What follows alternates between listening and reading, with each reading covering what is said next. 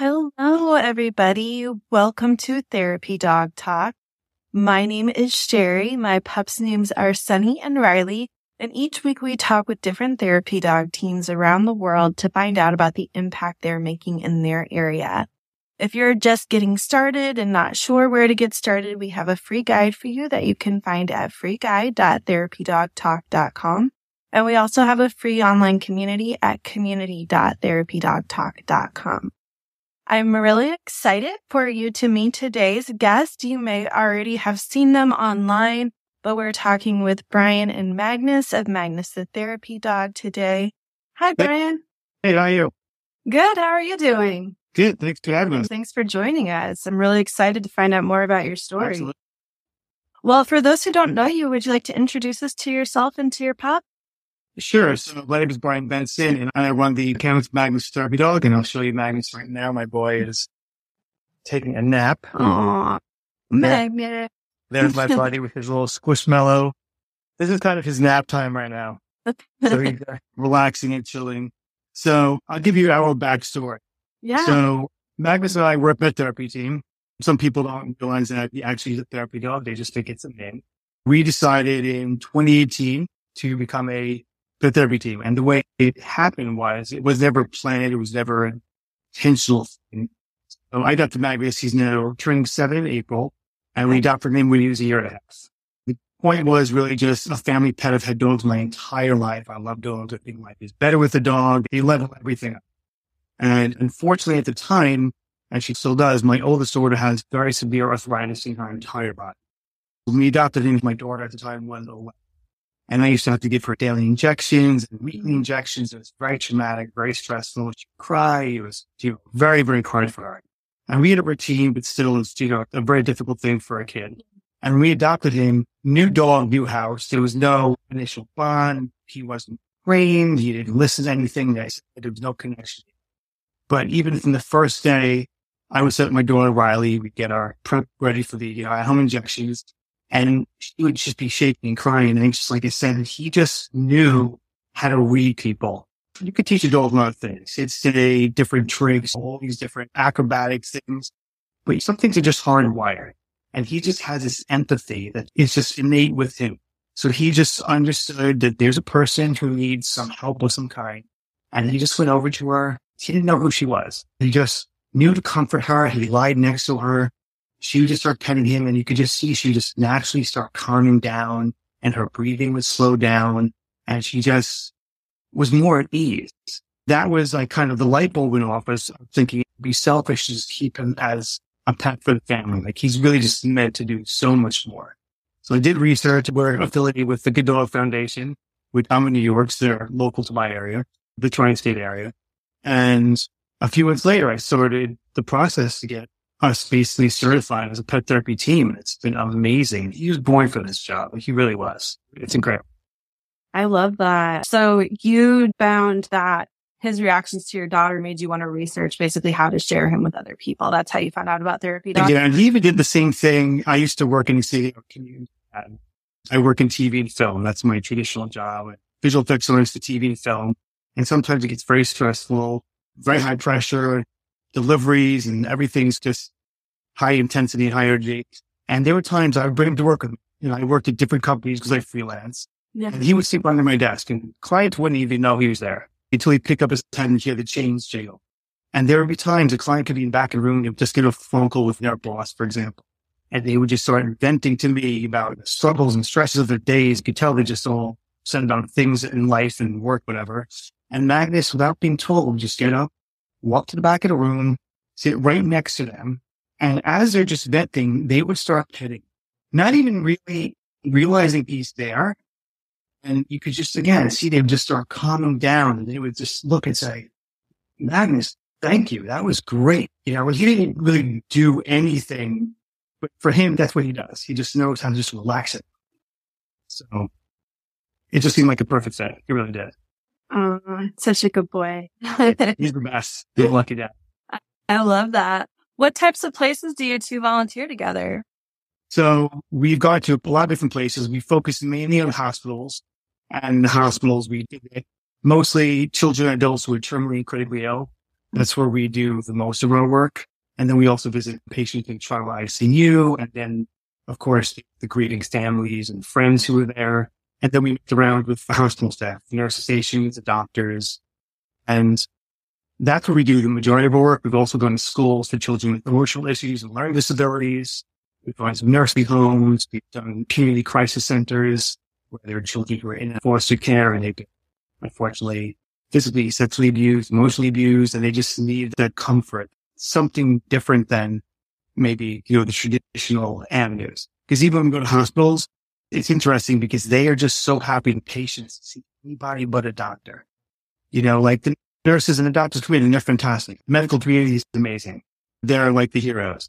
But when you're a patient, and I even know it's now because I was just in the hospital, sometimes you don't want to talk to a doctor anymore. You don't want to talk about what your condition is or how are you feeling or what hurts and what aches. Sometimes you just want to talk to a person, be treated like a human being, you know, and the way they just open up and they light up. And I mean, I have a million stories, just people, they just open up to him in a totally different way. And it makes me want to cry. It's beautiful to see what he does, how he makes everyone smile. It really does. Yeah. Is there one of those stories that really stands out to you as an example of why you enjoy this work? Yeah, actually even the first visit we went on. We went to the hospital. I didn't know what section of the hospital they were sending us, to be honest. I didn't know if we were just visiting people who just broke an arm or had a cold. I had no clue. And when you go to the hospitals, the hospital has to get waivers from each patient. They can't just roam free. You go to a certain section that they tell you to go to and it's all planned in advance. You can't just wander into a patient's room and maybe they're allergic or afraid of dogs. I got there and they didn't have the paperwork signed out yet. So there was an elderly woman, maybe in her 80s, and she was signing the waiver for her sister. And as we're walking to the room, she said, just well, you know, my sister, she has stage four cancer.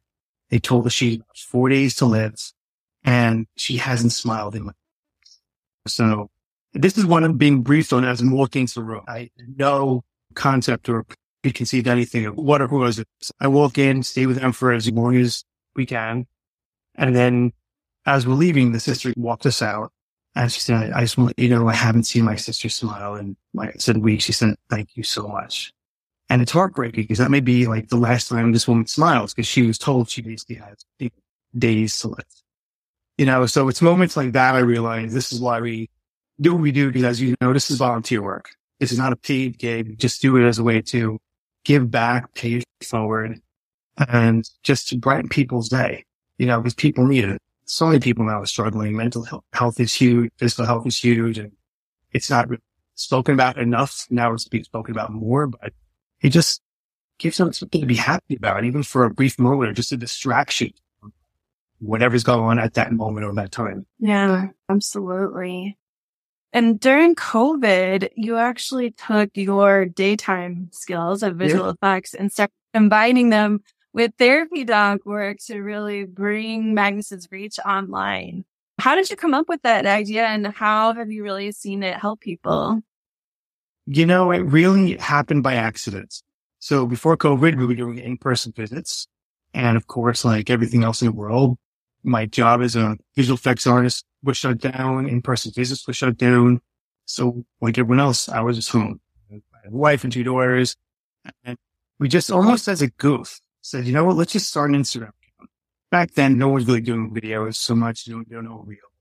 Started posting some pictures and we did post one video of Magnus and I working out that just blew up. It was on like ESPN, Good Morning America. I had friends in Europe who said, I think I saw you and your dog on TV. And I was thinking, like, what? You know? And it just kind of took off on its own. It was never planned. And then have two teenage daughters, I said, Dad, you have to go with TikTok. I said, I'm not going with TikTok. I don't dance. Not my jam. You know, it's not. And they convinced me slowly. And now we're on like TikTok, YouTube, Facebook, Snapchat, Pinterest, but like on six different channels. During COVID it was what we kind of considered virtual. We couldn't do the in-person. So this was a way still giving back and paying it forward. And we would get DMs and we still do from people all over the world saying maybe they're depressed or unfortunately someone's sick or ill or they lost a job or it's having a bad day.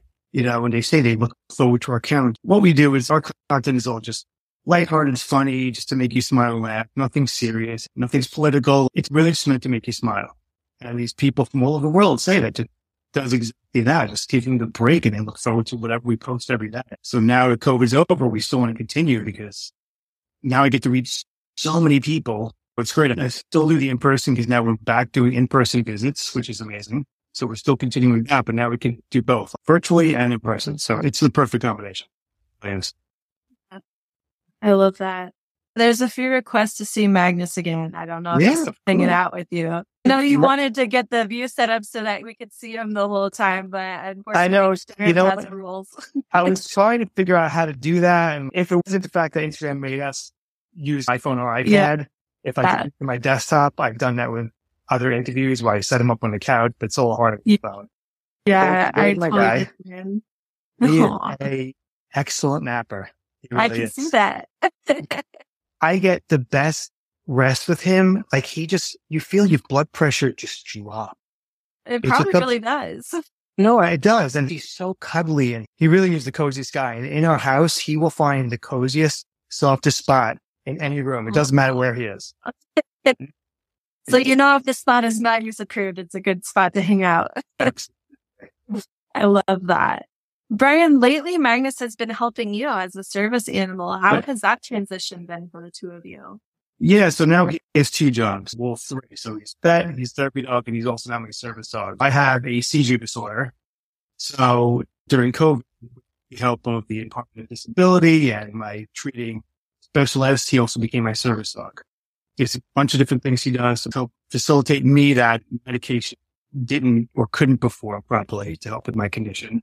Unfortunately, recently I was in hospital apparently now I have some heart condition that I wasn't aware of before. Predisposed, I guess. A lot of people in my family heart attacks heart disease. So I was in hospital for three days and because he's a service dog, he's allowed to stay with me. And again, it's like he just goes into this mode where he made a horrible situation better and like way more tolerable because my daughter stayed with me during the visitation hours, but even though I think it's, I forget, nine to nine, they would do all the walks and stuff for me because I wasn't allowed to leave and hospital even let them come before and after visitation hours to make sure he got any extra walks, you know, required. But when they leave, it's very cold. I mean, temperature wise, it's very like it's sterile. You're in a hospital room by yourself. And to have him there with me was just, I mean, a blessing doesn't even properly describe how grateful I am and how appreciative I am that he was there. Because otherwise you're just there by yourself. And being in hospital reminded me why it's so important to go on visits because now I was back on the other side. As a kid, I was in the hospital a lot, which was always my motivation to visiting hospitals and particularly kids because I remember how I hated it.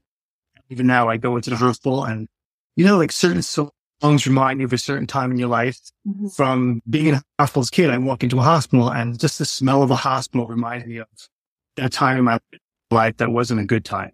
Yeah. So he just makes it better. He really does. And I'm forever grateful for this guy. I really That's awesome. I'm really glad that he was able to be there for you. I can definitely relate to associating the hospital with memories that are not great. And he even actually helped the staff because the nurses, they would say, can I pet him? Can I say hi to the dog? And I say, of course. You know, they're working like these late hours and long shifts and they're tired. And then it just even puts a smile on their face, Yeah. which is great to see. It's really great. Is it easy for him to switch back and forth between service dog and therapy dog, or how does he know who he needs to focus on when? It's amazing that he learned really quickly when he has to wear what hat. So he knows when he's in therapy dog mode, he's like the mayor. He greets everybody, says hi to everybody. He knows he can just kind of, you know, bounce around. And when he's at home, if someone comes in, he shows him a toy. It's a toy and shows them. So when he's on a therapy visit, he'll grab his leash. I'm still holding one end, but he grabs the leash to show them something. It's almost like he wants to show you a gift of some kind.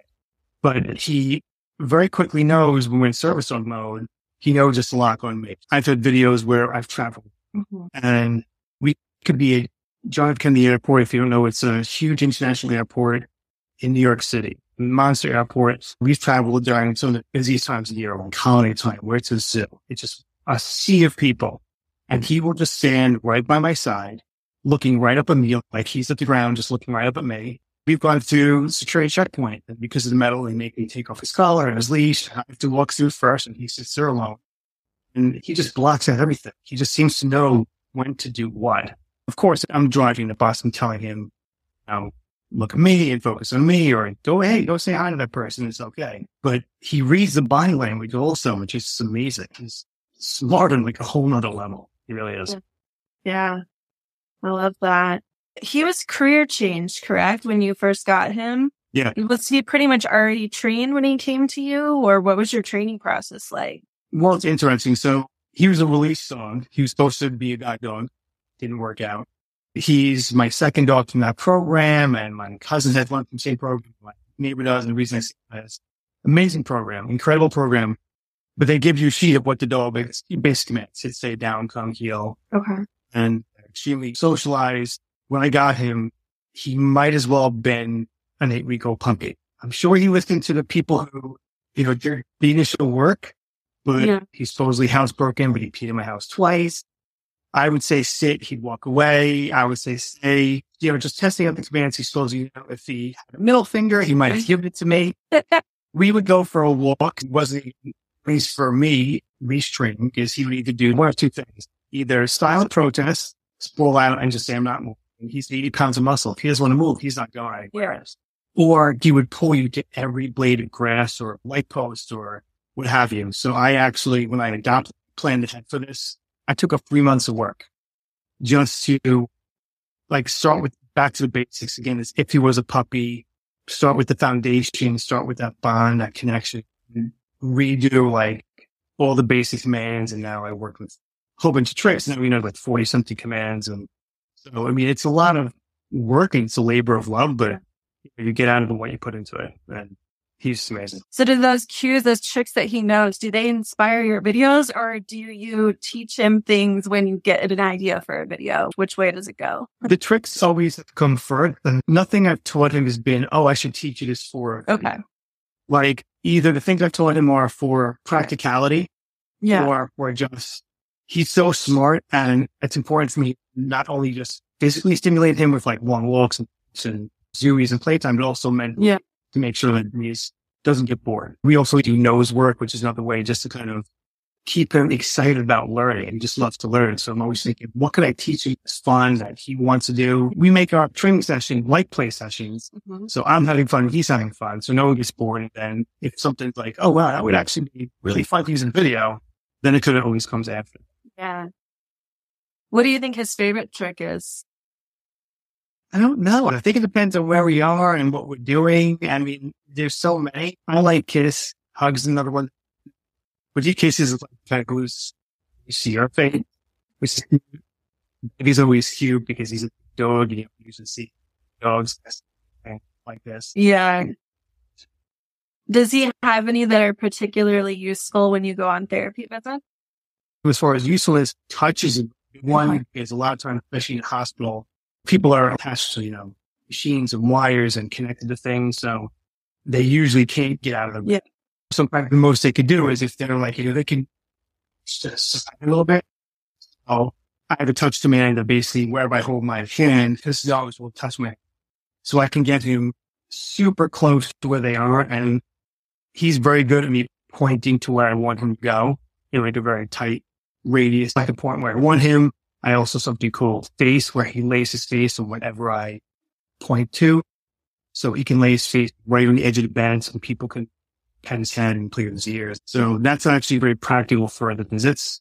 Also, one thing he knows is close, which is when I'm standing, he'll actually sit between my legs, which is good for like being on the elevator. So he takes up a very small footprints, things like that I did on visits also. That's great. Does he wear like a specific bandana or vest or anything like that for either therapy work or service dog work? But therapy work. So the organization has, I use the bandana. I think it may also have a vest. I forget. I chose the bandana because that's what he preferred. And we both have ID tags and badges and stuff that we have to wear. Yeah. For the service work, I have a vest, but he doesn't love the vest and legally service dogs don't have to wear the vest. Right. I used to wear it whenever we went in a place where he's doing service work, but then I noticed people just ignore it. I could be sitting there and it says big bold letters, service dog. People are still look at it and go, come here, buddy, come here, buddy. It's clearly working and just people ignore it. So Yeah. that's why I don't even really bother with the vest anymore. You know, Do you get recognized a lot walking around with him? you know, it's funny. We have, and it's always, what's the right way to say it? It's extremely humbling and it shocks me every time. Like I think last summer we, you know, summer before last, we did a five week cross country road trip with my whole family. We went to like 20 something states. We drove in about eight states, we randomly recognized. We were in Texas and this older woman comes up to my young store and says, excuse me, I think, are you on YouTube? I think I see you on YouTube. Aww. And, and Chicago woman like walked by us, excuse me. She's like, is that Magnus? And then her and I go playing. Someone just recognized me recently in my doctor's office. I was online to give blood for my newest heart situation and a woman in the lab saying, excuse me, is that Magnus? It's always great. We love it. And we always encourage people to recognize us. Please come over and say hi, come and meet Magnus. Uh, you love to chat with them. That's why we do this to meet people and just make them smile. So not? Yeah. It's definitely a testament to how many lives you're touching. Just the fact that you're recognized in those places when you travel and whatnot. Yeah, very humbling. Really is. Yeah. What do you think Magnus's favorite part of volunteering is? I think he likes being around people. Like that's always what he enjoys most. He really likes meeting people and you can see, and he feeds off of the people. Like, You know how dogs in general, they can tell who's a dog person. I guess there's no exception. So the more excited they are to see him, he'll match that energy. He'll just get, you know, his butt his tail's wiggling, the whole deal. So he loves being around people, loves meeting kids, grown-ups, whatever. He doesn't discriminate. He just loves meeting people. Like even walking down the hallway at the hospital, people say, "Hey, pet your dog," and he gets all excited and you know gets hears pin bags, wagging his tail. Yeah, he just likes socialize. He's definitely a social butterfly. I love that. Well, it sounds like he found the perfect home for himself. Then I know. There's a couple of questions here. Jared wanted to know how you get Magnus to lie on his back for some of the videos. Is that something that he just does? You mean when his mouth is open and he's this out? Uh, I'm not sure if he's talking about that or just, I know you have so many videos where he just acts like a person. He's incredibly accommodating. Okay. We have this strong level of trust. He knows whatever I do with him, for him, to him. I always have best intentions in mind. I will never hurt him. There are videos, if this is what I mean, where he's passed out and his mouth is wide open. You see like all the teeth and his eyes are closed and he's actually snoring. I can rub him to sleep in any position. I could lay him on his back like a baby. And like, you know, babies kind of rub their eyes and he will just start snoring, falling asleep. He really will. Like some of these videos, some people say, oh, it's fake. He didn't just find him like that. I could run to sleep and leave the room and come back a half later and he will still be sound asleep snoring with his mouth wide open. He knows he's safe. yeah. He gets so comfortable and he's like, all right, I'll take a nap right here. This is fine. King of naps. he really is. Special napper. That's great. Someone else asked how old he is, but I believe you said he's seven, correct? He's 27. Okay. Oh, okay. Very cool. Is it a golden birthday? Is it on the seventh? Yeah. Yeah. yeah. So golden birthday. Golden, golden birthday. A big one. That's awesome. I hope you find something really creative to celebrate. I know. Shout out. Last year we did something huge, so I've got to top that one out. That's the problem with doing something huge is you always feel like you have to top it. You have to like, yeah, every time you have to like one up it, one up it. Yeah. Yeah. I like the challenge. Brian, do you have any advice for someone who's interested in getting started as a therapy dog team? Yeah, I do actually. So I could tell you the way our program works. I'm assuming a lot of them are pretty similar. Before you even get into the area where you want to actually go to a therapy dog organization, trying to get certified and, and their course enrollment, at least with us, Magnus already had to have been perfectly well trained, like socialized, obedience trained. He wasn't allowed to like jump up on people, bark unless there's a reason, like maybe command or to alert you of something. Has to walk nicely on leash. Because when we decided to do this, the way they evaluated us was they had the master trainer. We had to meet her in a pet store. And when they first told me this, I'm thinking that's extremely random. Okay.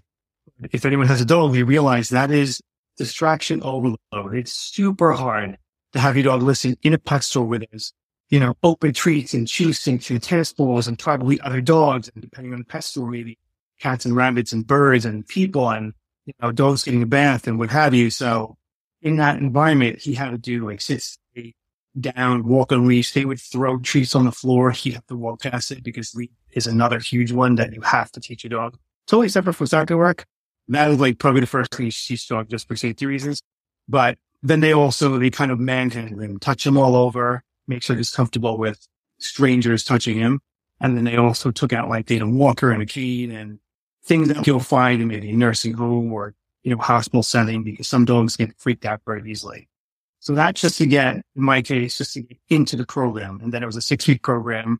It's not an obedience class. I'm not teaching you commands of any kind. I'm teaching you how to interact and how to behave on visit, what's expected of you, what's expected of your dog.